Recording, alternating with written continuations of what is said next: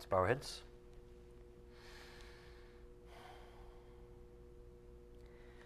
Dear Heavenly Father, we thank you again just for another day to be here and gather together as your children to study your word, to submit to your spirit. We ask that you right now help us block everything else out, cast all of our cares upon you because you care for us. We ask that you help us concentrate on your word exclusively so that we can get the spiritual nutrition you want us to have this evening and that we can understand you better and bring you more glory in this life. Most of all, Father, we thank you that you sent your Son out of heaven 2,000 years ago to be born from a virgin, the Son of God, so that he could take our place once for all on that cross, so that our debt could be fully paid through him. You did something unthinkable, Father. We ask that you help us appreciate and dwell on this and enjoy your love and grace and mercy that you performed for us.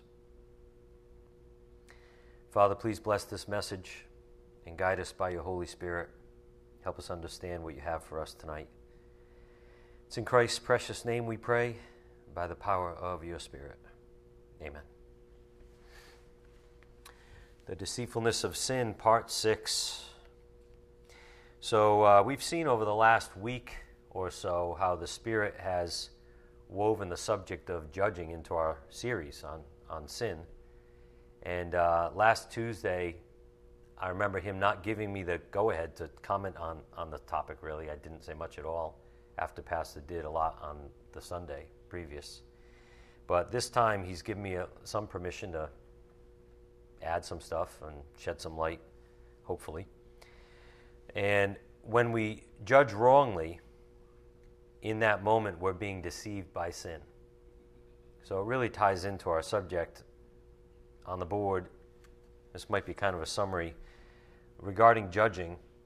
The deception that sin would like us to believe is that we aren't so bad ourselves and or it blinds us to seeing we are falling in the same area we're judging another. So we then become hypocrites, not judging ourselves rightly. Romans 2 1. We're going to see Matthew 7 1 through 5 and 1 Corinthians 11 31. So we've already seen uh, the problem in Romans 2 that we have no excuse if we judge and we practice the same things. In context, Paul wasn't saying that judging was wrong, but if you're going to make a judgment, judge yourself rightly too, in integrity. And this is part of the deceitfulness of sin. It reveals how sin wants us to be biased towards ourselves. Our sin nature takes pride in itself.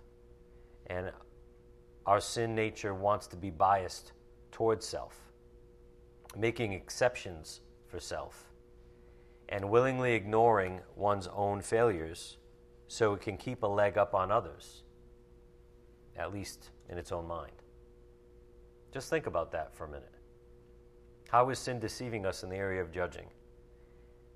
We always compare ourselves to others. That's our sin nature doing that too. We're always comparing ourselves to one another because we want to have a leg up, because we want to have our own self esteem. We don't want to rely on God for our self esteem. And that even causes us to be in denial, just so that we can have the impression that we have a leg up. So we don't judge ourselves rightly. Let's ignore that. Let's be in denial of the fact that we're falling in the same exact area we're judging. Our sin nature wants to prove it's good enough on its own. Doesn't it? Isn't that like that little thing in you that whispers every once in a while? We all have a little religion in us, and that's a major part of the deceitfulness of sin within us. Sin is trying to convince you yourself are good enough in some way, or at least better than others, at least better than some others. And that's where judging is almost like a power thing if it's done the wrong way and, and you don't examine yourself. It's to boost up self. And then we get hypocritical judging, which the Lord hated. So, again, the point on the board regarding judging the deception that sin would like us to believe is that we aren't so bad ourselves, and or it blinds us to seeing we are falling in the same area we're judging another. So we then become hypocrites, not judging ourselves rightly. Turn in your Bibles to Matthew 7, verse 1. Matthew 7, 1.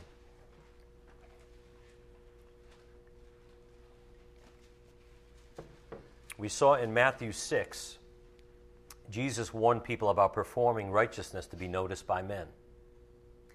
Then in Matthew 7, he goes on to talk about hypocritical judging. This goes right along with what Paul was talking about in Romans 2. So we're not going to read Romans 2 again. You can read that again if you want to compare the two, but look at Matthew 7 1. Do not judge so that you will not be judged. For in the way you judge, you will be judged. And by your standard of measure, it will be measured to you. That sounds like a passing a sentence in judgment to me. By your standard of measure, it will be measured to you. Why do you look at the speck that's in your brother's eye, but do not notice the log that's in your own eye? In other words, you're doing the same things, right? Or worse. How can you say to your brother, Let me take the speck out of your eye, and behold, the log is in your own eye? You hypocrite. First take the log out of your own eye, and then you will see clearly to take the speck out of your brother's eye. Again, hypocritical judging is in view, in context, like Romans 2. And on the board in 1 Corinthians 11:31, but if we judged ourselves rightly, we would not be judged. We should be looking in the mirror first of all. And then we must be careful not to judge by the appearance. And we've heard context is key in regards to these passages on judging, but also in the situations in which we judge in life. Context is key. On the board, we saw 1 Samuel 16 7. But the Lord said to Samuel, Do not look at his appearance or at the height of his stature, because I have rejected him. For God sees not as man sees. For man looks at the outward appearance, but God looks at the heart. And here we get into a place that we cannot go as human beings on the board.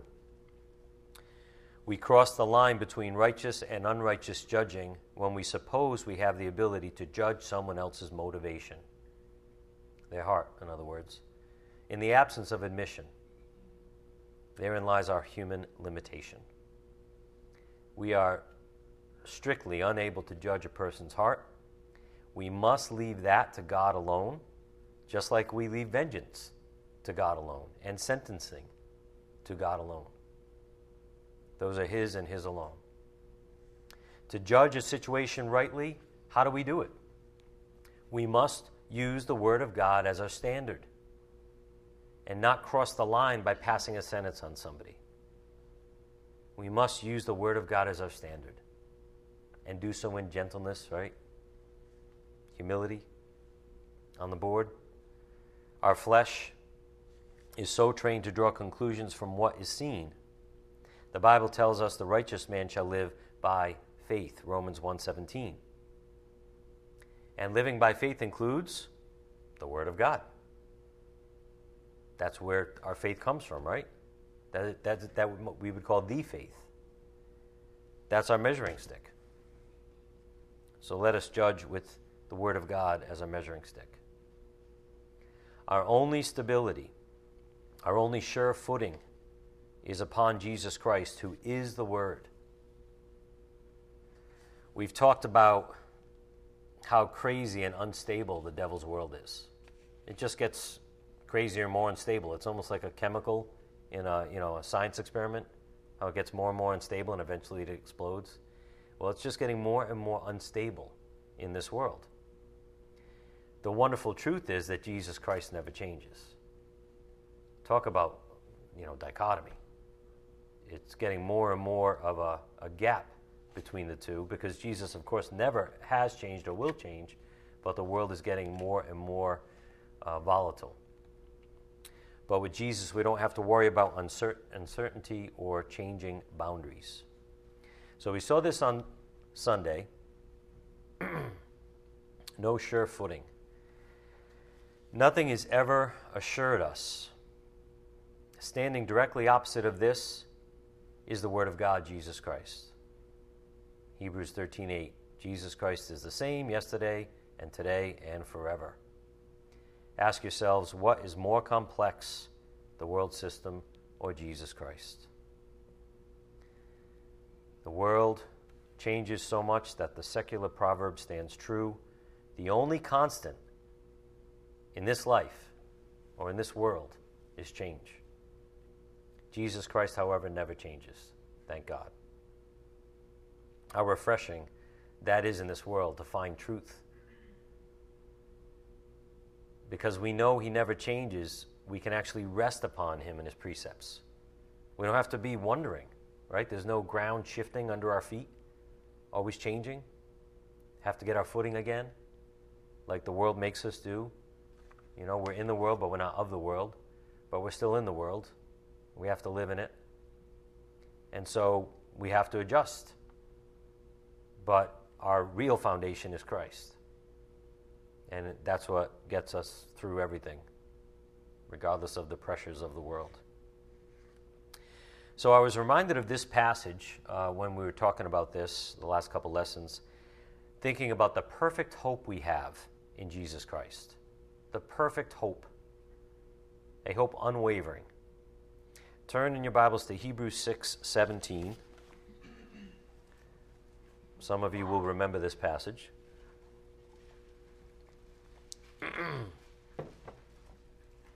but to think we have a perfect hope, we don't have a uh, 98% hope, you know, we don't have like a really good chance that it's going to work out or that Jesus is still going to be there. We have a 100% chance, which I guess is no chance at all.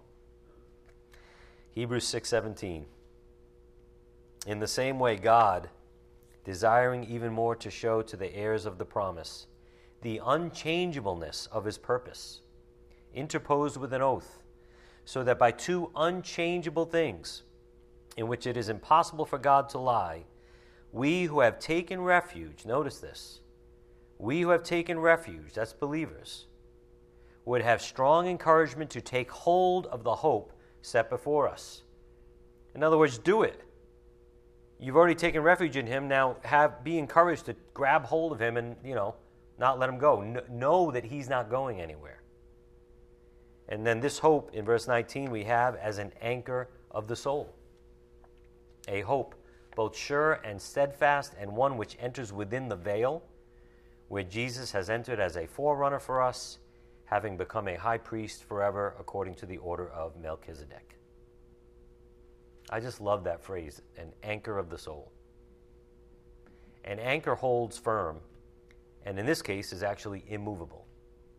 There's no storm in this world that can unhinge it. And on the board,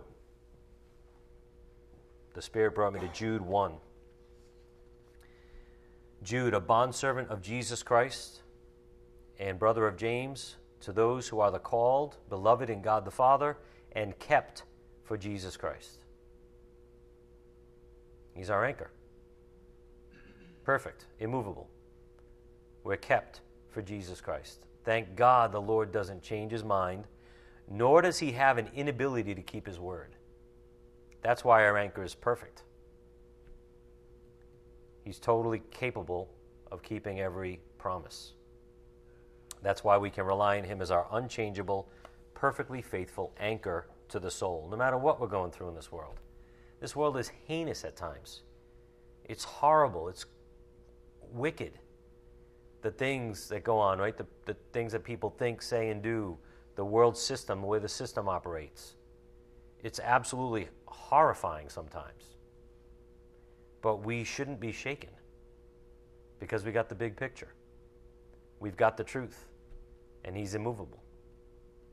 And as we've studied in the past, He keeps us saved, as we see on the board.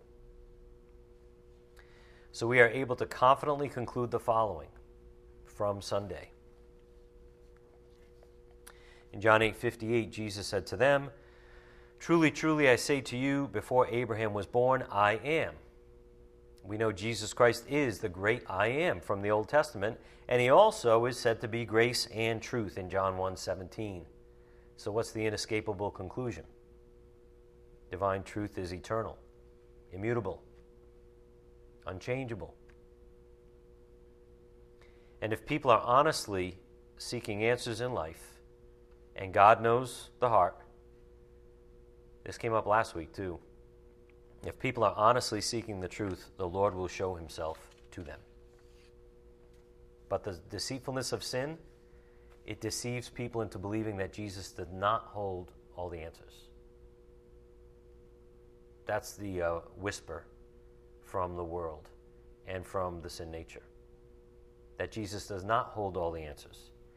It constantly deceives people that if they keep trying new things in the world, they'll eventually find the answers. That's, that's the, the wheel, right? That Satan's got people on in the world. Just keep running, just keep trying, just keep looking around the corner and trying something new, and eventually you'll discover the answers to life. That's the dece- deceitfulness of sin working in each person. And by the way, sin would be fine with us thinking Jesus has some of the answers. That's fine. Just like Satan would say, that's okay. He does. Very nice man, very smart man, very good man. Sounds like what a lot of religions say about him that don't accept him as Lord. As long as Satan can mix some lies, some worldly alternatives in with the truth, then he's fine with that.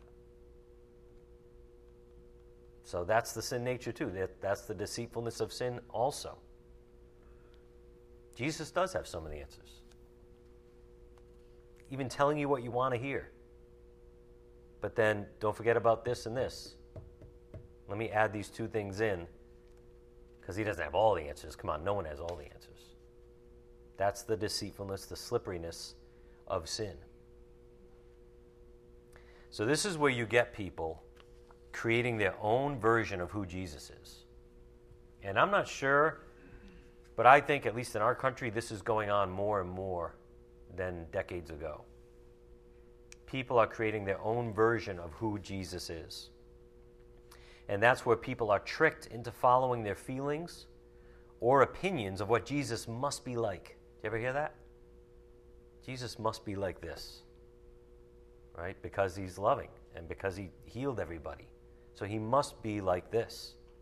And so, without the Word of God as their anchor, they throw out certain opinions based on how they see him in their own soul.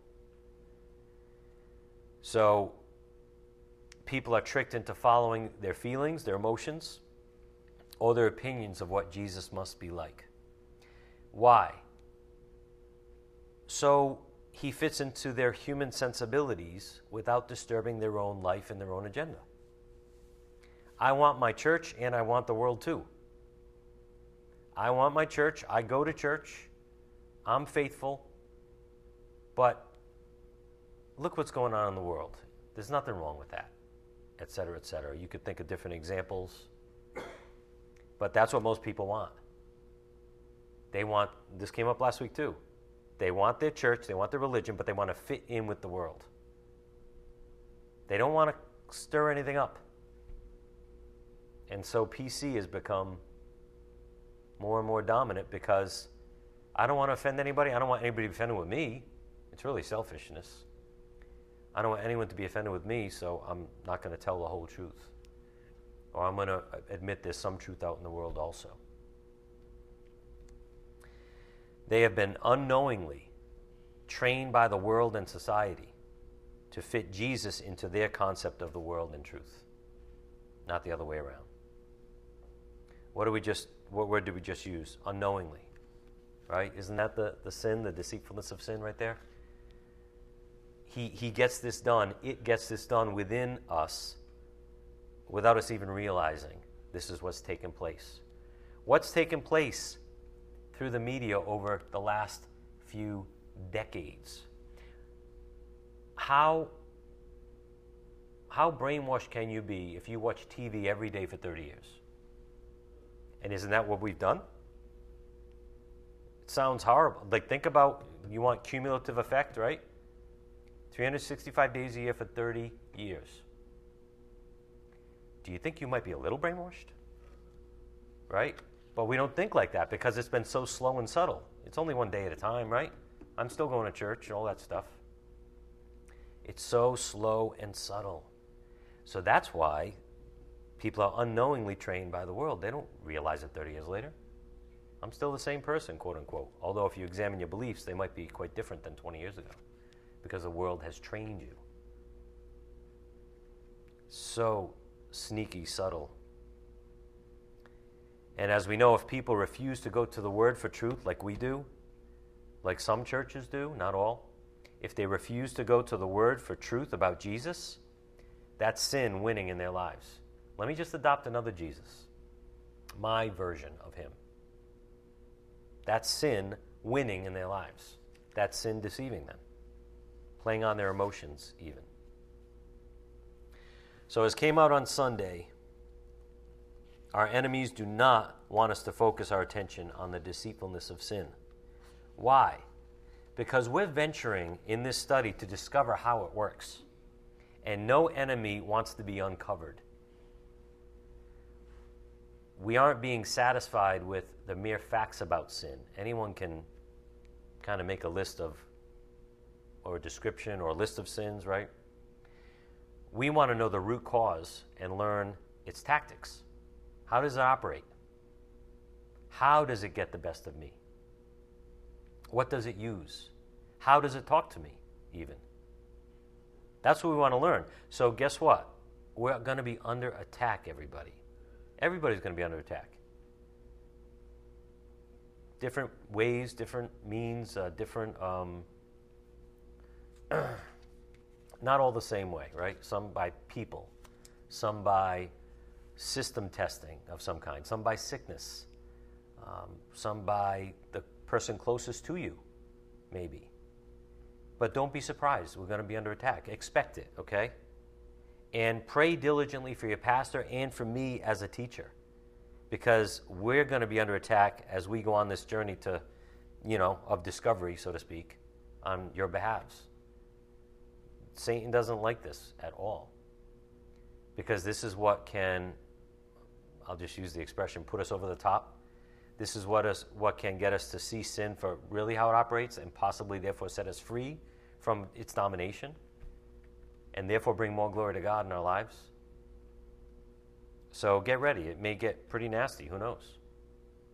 But remember that so we can be patient and tolerant of one another in love, as the word tells us. So think about sin this way on the board. Sin is very good at hiding its tactics from us. I was thinking about a visual like a snake in the grass. You know that expression? Why is that so deceitful? Because the snake's in the grass. It's very low to the ground, right? You can't see it coming. That's why we need the light, right? The Word of God, like shedding light on the subject. In this case, we need a really short lawnmower. Make sure we see the snake. Sin is very good at hiding its tactics from us. It doesn't want to be discovered. It's so deceptive, it's able to fly under the radar. That's why the snake is the perfect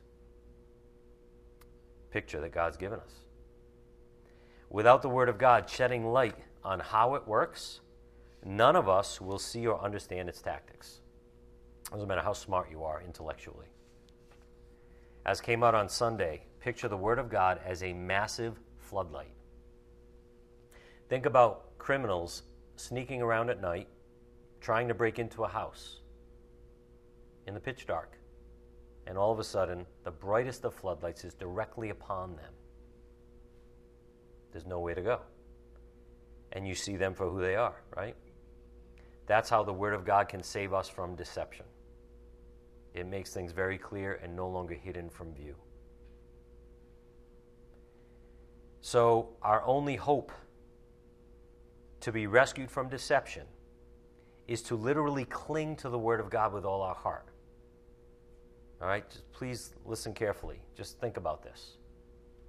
You know, you're here listening to the Word of God, you're doing the right thing, you're submitting to the Word. You don't always feel like being here, you're, you're human. We have bad days, we're tired, etc. But just think about this for a minute. Our only hope of being rescued from being deceived by sin is literally clinging to the Word of God with all our heart and relying on the Spirit to show us what we're not getting. Hold on to the Word and don't let it go. So, for example, right? Oh, microphone. I'm holding on to this Bible real close right now, right?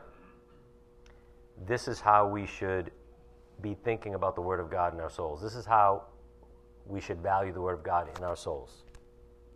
This should be our attitude toward the Word of God, like this. I have a photo from India of an old lady, old Indian woman, believer, who's hugging her Bible like this to her chest with a nice, peaceful smile on her face. But you know what? That's how close we need the Word of God to us to not be deceived. That's the attitude of your soul. And maybe you need to submit in that area to God that you need the word. It's not like optional and it's not a nice to have. You need the word or you're going to be deceived by sin. The floodlight won't be on and the snake in the grass won't be seen. So have this attitude. I need the word of God to survive, to not be taken captive by the enemy. When's the last time you thought about the word of God in that uh, you know, dramatic reality, I guess. I need the Word of God just to survive and not be taken captive. As I was reviewing my notes, I thought of the Greek word for devotion that I couldn't remember last week, but it fits perfectly here. What did it mean? Persevering affection. Think of that old Indian woman hugging her Bible. Not a nice to have, not a should have. Persevering affection. Without that attitude toward the Word of God, we will eventually be deceived. Because Satan's working us, on us out there every single day from all different angles and formats.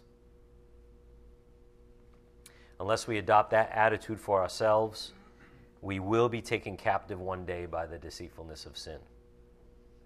We're unable to avoid deception and, and captivity on our own. Even if you have 30 years into the Word of God, let's say, and then you decide to give it a break because maybe you think you know everything. Maybe you think you have enough. And there's something you've always wanted to do, you know, in the world. You've always wanted to try. And so the Word of God goes on the shelf for a while. You too, O oh brilliant one, will be deceived. Because the world is pecking away at you and you don't even know it. And you're watching TV every day and you don't even realize what you're listening to and accepting. The Word of God's our only protection. Then on Sunday, the Spirit got very practical with us. How does sin go undetected? Sin's greatest strategy is to flip everything around in our souls. This came out on Sunday. Sin's greatest strategy is to flip everything around in our souls. On the board regarding sin's strategy.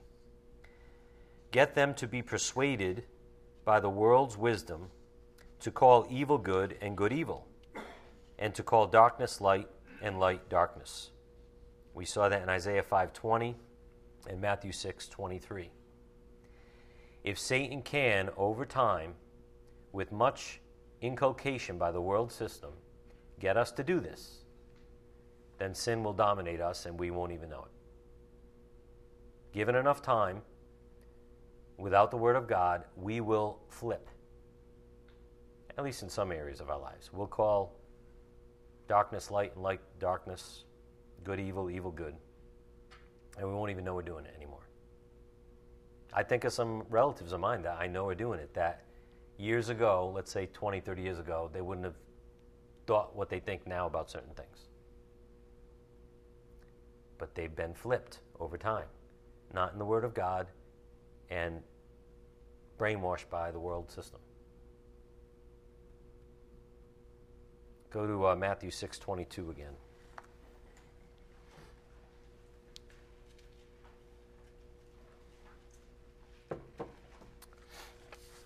Again, on the board, sin strategy get them to be persuaded by the world's wisdom to call evil good and good evil, to call darkness light and light darkness. If Satan can, over time, with much inculcation by the world system, get us to do this, sin will then dominate us and we won't even know it. Matthew 6:22 The eye is the lamp of the body. So then if your eye is clear, your whole body will be full of light. But if your eye is bad, your whole body will be full of darkness. If then the light that is in you is, is, darkness, how great is the darkness? You don't even realize it, you think it's light.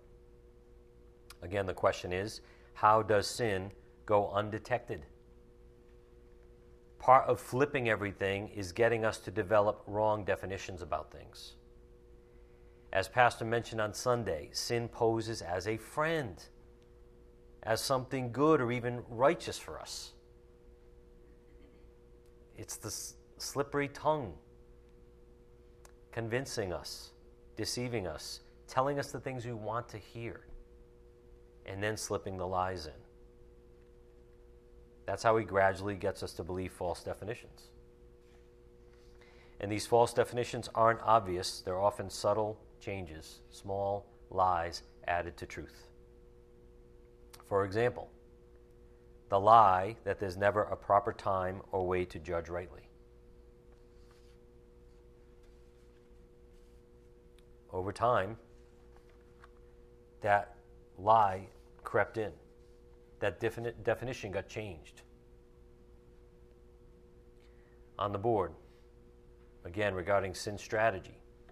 Sin lures us into a conversation in our own heads introducing personal opinions and worldly standards as possible substitutes for the pure truth of the Word of God. Have you ever had to snap yourself out of going down a negative rabbit hole in your mind? It, has there been one day you didn't have to do that? I just did it the other day and I started, you know, I heard something from somebody. I can't remember if it was on TV or not, but I heard something from somebody and my mind started to entertain maybe that is true. And then it started to go down a rabbit hole, which inevitably doubts part of the Word of God. And I had to shake it off, and I had to catch myself, right? Sin is slippery and sneaky and will whisper sweet nothings in your ear. It's going to sound very sweet and very tempting. Sin will approach you as your friend and convince you to satisfy your flesh by seducing you into various forms of adultery. Notice I said various forms. The Bible uses literal adultery as a good visual aid of falling for the seductiveness of sin. It's a trap, like a Venus flytrap. Falling for the smell and the beauty and then being bitten and consumed. That's what the serpent did in the garden, isn't it? He lured Eve in with a friendly approach and sweet speech, giving the impression he was looking out for her best interests. That's the deceitfulness of sin. It's almost like you got, you know, the good guy and the bad guy in the shoulder, right? Whispering to you. But the bad guy's pretending to be the good guy. Don't forget that part of it. It's not obvious. He's not obvious. So, again, on the board, sin lures us into a conversation in our own heads, even, introducing personal opinions and worldly standards as possible substitutes for the pure truth of the Word of God. If you've ever said to yourself about anything in life, well, it's not that bad, what did you just say? Sounds like you've been deceived in some area and you're justifying something. If you say it's not that bad, you just admitted it's some bad. Didn't you? And we all do that. I mean, we all, we all do that. So, where does that come from? The seductiveness of sin has convinced you something is not that bad. It's the little things, isn't it? Hint, hint. Go to Proverbs 5 3. Proverbs 5 3.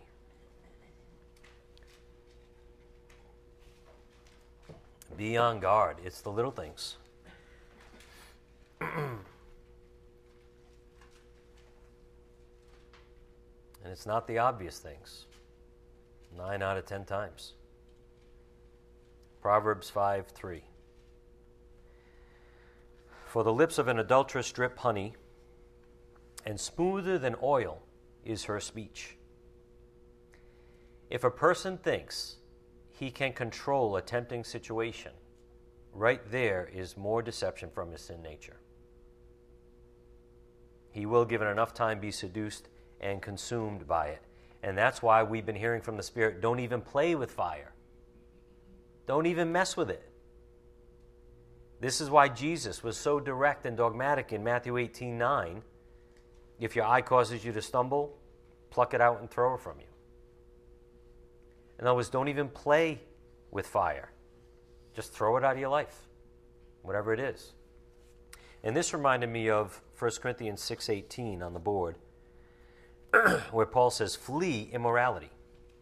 Every other sin that a man commits is outside the body, but the immoral man sins against his own body." What's the solution to immoral temptations? There's only one. Flee. That's it. Flee. There's no reasoning with it. There's no trying to outsmart it. There's no uh, tolerating it and saying you're doing it out of love. trying to be patient a, with somebody, right? When you know you're in a, a situation of temptation. The Bible says flee. Don't even hang around. Any delaying could cause death. That might seem a little extreme, but there are many forms of death in the Bible. And the Bible says sin leads to death. So run. This is why some of you, and I'm not sure why the Spirit's bringing this up, but he, he you know, put this, inserted it into my notes. Excuse me. This is why some of you had to separate from certain people in your lives, and it couldn't be gradual. Or maybe you're in that situation right now. You knew they were bringing you down, even if they didn't intend to. You knew you had to protect your own soul, so you cut them out of your life. Sometimes that's the only way to do it to protect your own soul. And when new temptations come into our lives, if it's something we can't just cut out of our lives in a, in a simple way, the Bible tells us to resist him and he will flee from us. We're told to resist temptation and as we've seen, that starts with watching where we step in the first place. So the Spirit wanted me to repeat something from A.W. Pink from the last two lessons on the board. Get, try to get the visual. We are expressly told that there is no lion in the way of holiness, that no ravenous beast shall be found there. If you read Isaiah 35, 8, and 9, you'll see that's what it says. No, we have to step out of that way, talking about God's way, and trespass on the devil's territory before he can get an advantage of us, as in 2 Corinthians 2:11. It's really like the Wizard of Oz. And that had a, a Christian message to it. You'll be safe and protected if you just stay on the yellow brick road. Satan can't come onto the yellow brick road. He doesn't want him. He's just waiting for you to step off one or two steps, and he'll lure you five or six steps, and then maybe he's got you. That's why the Bible talks about the narrow path, right? And then Pink goes on to con- continue. That is why we are so emphatically enjoined enter not into the path of the wicked, and go not in the way of evil men. Avoid it, pass not by it Turn from it. Proverbs 4 14 through 15. Don't even step off the path onto the other path. So here's another repeat from the Spirit that he wanted me to give you and comment on. regarding playing with fire. Sin deceives us into thinking that we can play with fire and not get burned. The truth is that eventually, given the superior nature of fire, we get burned. We sin. The best strategy is to avoid it, back away, and the Bible says resist.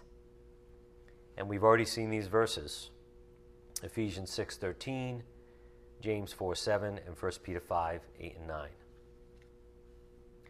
We are to resist and to stand firm in the faith, and the devil will flee from us. So says Holy Scripture. It almost seems a little too easy. I mean, I don't have to fight back or, you know, get on the offensive. I, you want me to resist? You want me to stand firm in the faith? And he'll run? Yep. Isn't that great news?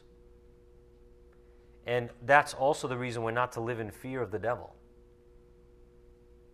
That's not what God wants. God says, if you stay on my path, if you stay on the narrow path, you're protected. If you cling to my word, now, that's a hard issue. But if you make the decision to submit, if you cling to my word, you'll be protected. The word is far more powerful than Satan and his deceptions or your sin nature. So we're not called to beat him or challenge him face to face with a sword. Just resist him, standing firm in the faith.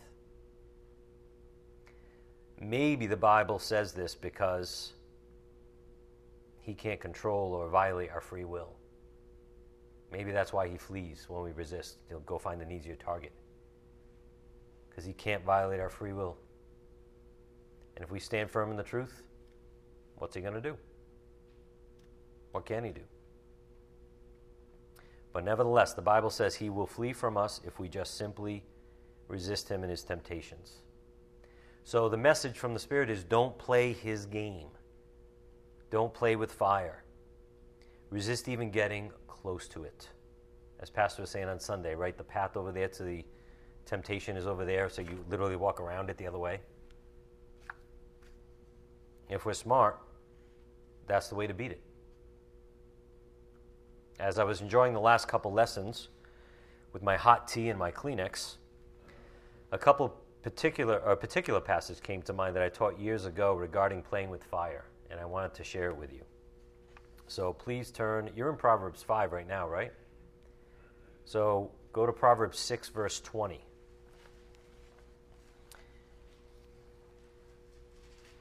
And the teaching goes on about the adulteress. Proverbs 6:20.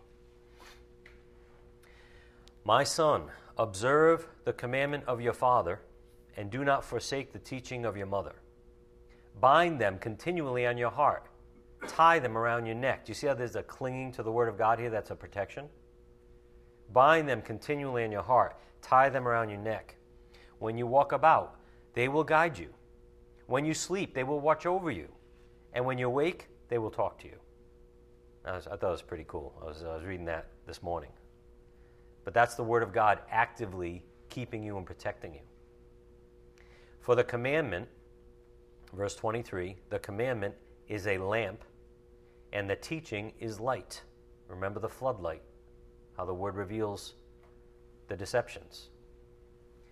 The commandment is a lamp, and the teaching is light and reproofs for discipline are the way of life, to keep you from the evil woman, from the smooth tongue of the adulteress. Do not desire her beauty in your heart, nor let her capture you with her eyelids. For on account of a harlot, one is reduced to a loaf of bread, and an adulteress hunts for the precious life. Can a man take fire in his bosom and his clothes not be burned? Or can a man walk on hot coals and his feet not be scorched? So is the one who goes in to his neighbor's wife. Whoever touches her will not go unpunished. So there we have it. Don't even play with fire. You can't do it and not get burned.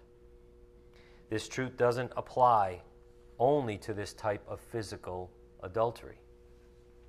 Adultery against God is any kind of cheating on God with the world or the world's ways. So open your mind a little bit, even though this is a wonderful visual example in Proverbs 6. regarding spiritual adultery. And this is a big question here in the bold for all of us. Are you lusting after other things in the world that you allow to take the place of the Lord Himself, satisfying your heart and soul? We're all guilty of this in some area. I mean,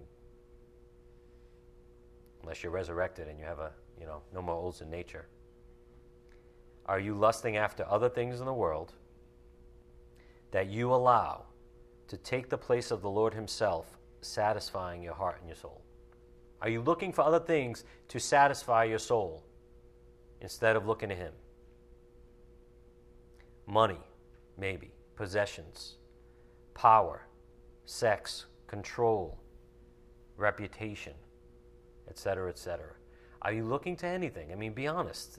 This is a painful question, I guess. But if you're honest, you know, that's when we can be set free. What are you looking to? Might be the better question. To satisfy the void in you instead of looking to the Lord to satisfy you. Lusting after the things found in the world are a form of playing with fire, and they all have painful consequences. And I wrote this in my notes as I was listening on um, Sunday, I guess. Stop your suffering ways. We're so stupid, aren't we? We know it ends in suffering every time of some kind when we fall for temptation. That's what Proverbs uh, 6 27 to 29 says. We won't go unpunished when we play with fire. Lusting after the things found in the world are a form of playing with fire, and they all have painful consequences. We know this because we've all experienced it, right? Pursuing these things in our hearts all result in painful consequences every time. So don't think of adultery as only physical in nature. This is part of the deceitfulness of sin. That's the easy one, right? That's the one you can put on a list murder, adultery, blah, blah, blah, blah, blah. I'm done. I haven't done those, I'm good. How about the other five ways you cheated on God with the world? I don't want to look at that. That's, that's not on my list, right? It's inconvenient. As came up on Sunday, and listen carefully. Again, this is a really good thing to think about. It may be that something is not wrong for another person, but it's wrong for you. For example, the same exact thing, which might not be sin in itself, might be something that bothers or entices your soul. But it doesn't bother the soul of your friend.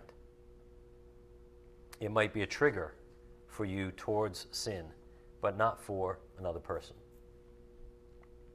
Sunday's message made me think about this direct statement of scripture on the board. 2 Peter 2:19 part B For by what a man is overcome by this he is enslaved. And we're all different, aren't we? We're all built differently. Uh, we're all uniquely made by God, wonderfully made we all have different weaknesses. By whatever a man is overcome, by this he is enslaved. So it's going to be something different for each of us. This is stated by Peter after he describes the lustful lifestyles of unbelievers and how they try to convince you to run with them. And then Peter said this it's a very plain conclusion, worthy of our consideration. Again, on the board. For by what a man is overcome, by this he is enslaved. So I'm going to use a silly example to lighten the mood a little bit after all this adultery talk. Let's say you like donuts. Is there anything wrong or sinful about eating a donut? May it never be, right? Some of you are like, no way. We can't find any scripture against it. Now, don't get hung up that it's not really good for you or that it sits in your stomach for four days without digesting. Don't let that bother you. You like your occasional donut. Good stuff. As long as it doesn't consume you. But your friend is consumed by donuts, like obsessed. He has to have multiple donuts every day, and he even sneaks out of the house, lying to his wife to go get another donut, he might have a problem, right? Might that be sin to him? It's only donuts, right? Might that be sin to him? Not because the act itself is sinful, but because he is overcome by it, as Peter would say. Now, this could be anything good in our lives. This could be anything that's not sin in itself. A donut is not sin in itself, right?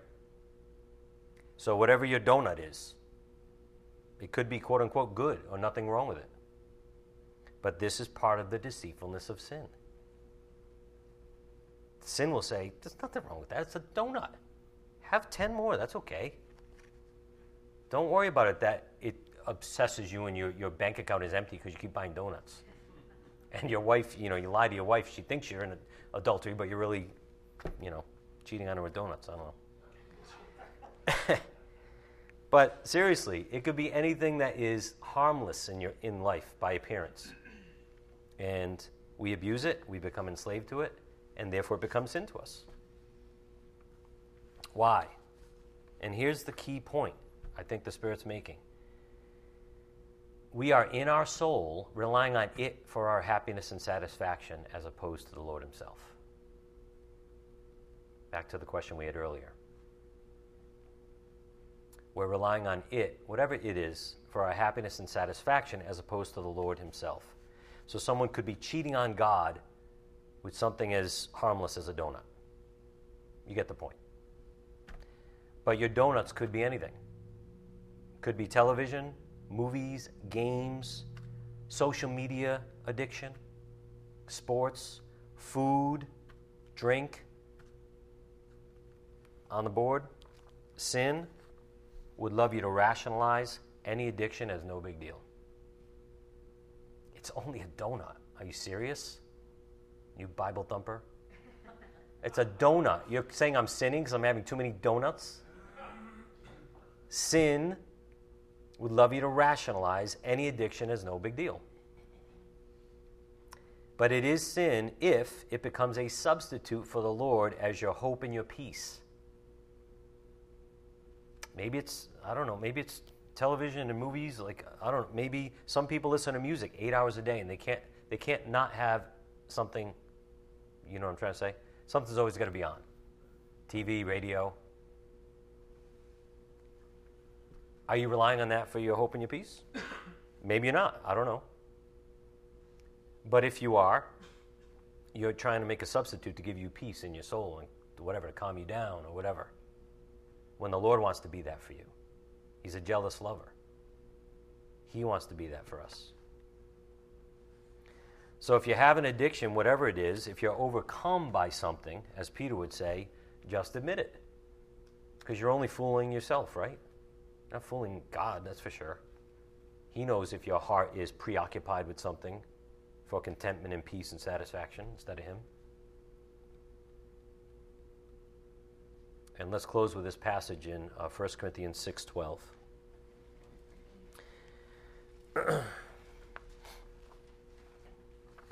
Peter said, For by whatever a man is overcome, by this he is enslaved. But we are slaves of the Lord Jesus Christ. And we've been bought with a price, his blood. 1 Corinthians 6:12. Paul says, "All things are lawful for me, but not all things are profitable. All things are lawful for me, but I will not be mastered by anything." See, Paul knew that was the sign that something is overboard in your life. Might be lawful, but if it's mastering you, that's sinful, really. You, you become a slave to something in the world. And then look what he starts with food. Huh. Pretty good for us Americans, isn't it? Food is for the stomach, and the stomach is for food. But God will do away with both of them. Yet the body is not for immorality, but for the Lord and the Lord is for the body. Now, God has not only raised the Lord, but will also raise us up through his power. Do you not know that your bodies are members of Christ. Shall I then take away the members of Christ and make them members of a prostitute? May it never be. Or do you not know that the one who joins himself to a prostitute is one body with her? For he says, The two shall become one flesh. But the one who joins himself to the Lord is one spirit with him. That's where God wants our heart and soul to be. Clinging to him as the only hope, the anchor of our soul. Again, verse 17 the one who joins himself to the Lord is one spirit with him. So, verse 18 flee immorality. Every other sin that a man commits is outside the body, but the immoral man sins against his own body. Or do you not know that your body is a temple of the Holy Spirit who is in you, whom you have from God, and you, you are not your own? For you have been bought with a price. Therefore, glorify God in your body. Many times, it's the little things that take us away from God. And maybe you don't think about spiritual adultery. Maybe you don't think that you're cheating on God by submitting to certain addictions, but you are. Read the blog again. It's a wonderful view into how sin deceives us, even. Sin often uses the little things that are quote unquote no big deal or not that bad. We must not rationalize along with sin about things that take us away from relying on the Lord. Again, we must not rationalize along with sin about things that take us away from relying upon the Lord. That's exactly what sin wants you to do, even regarding things that may not be sin in themselves. So, a little more view into the strategy and the deceitfulness of sin. Let's bow in prayer. Father, we thank you so much. We thank you for your patience with us, uh, teaching us gradually and in a loving, patient way, as only your Spirit can do. We ask, Father, that you help us be humble before you and your word and realize we need to cling to your word to be rescued from the deceitfulness of sin and its strategies. Father, help us apply these things to our lives. Help us share these things with others so that they can look at the big picture and see what's really going on in the world and even in their own souls. We ask these things in Christ's precious name, and it's by the power of your Spirit we pray.